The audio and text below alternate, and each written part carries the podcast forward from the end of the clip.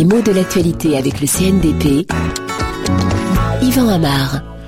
Rachida Dati, Le chant du cygne, c'est l'un des titres qu'on trouve à la une de Libération ce matin. Un peu étonnant d'ailleurs parce qu'on peut en interroger la pertinence. Mais enfin, ce n'est qu'un titre. Et même, euh, ce n'est qu'une accroche pour inciter le lecteur à lire l'article correspondant dans les pages intérieures du journal, où d'ailleurs, cette expression n'est pas reprise.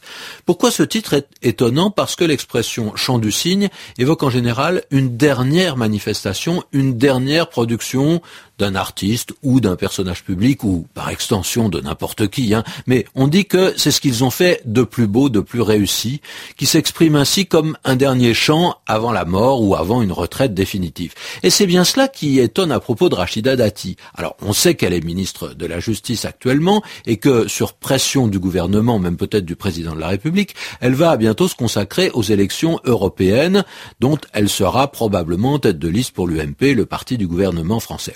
Donc elle abandonnera sa position de ministre et on interprète ce changement de position comme une défaite, un camouflet un désaveu peut-être infligé par l'Élysée. Mais enfin, un échec n'est pas une sortie définitive, ni forcément une mort politique. Ce peut être une étape, un changement, une traversée du désert, c'est-à-dire une période difficile où on se sent un peu oublié, sans reconnaissance, sans responsabilité. Alors pourquoi chant du pour Rachida Dati? Probablement pour souligner le fait que durant ces dernières semaines à la chancellerie, le ministre, la ministre plutôt, multiplie les apparitions, fait parler d'elle et tente d'être très présente dans la presse pour compenser cette absence à venir. Mais bien souvent, l'expression chant du cygne a un écho un peu différent.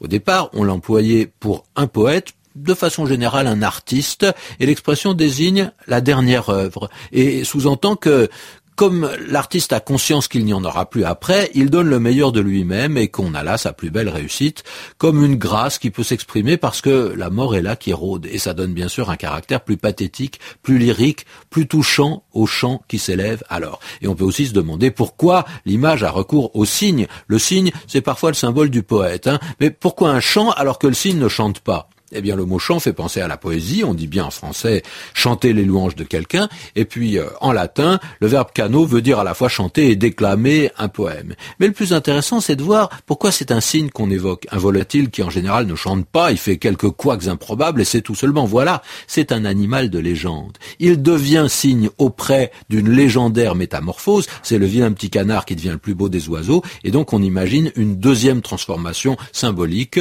au crépuscule de son existence. Música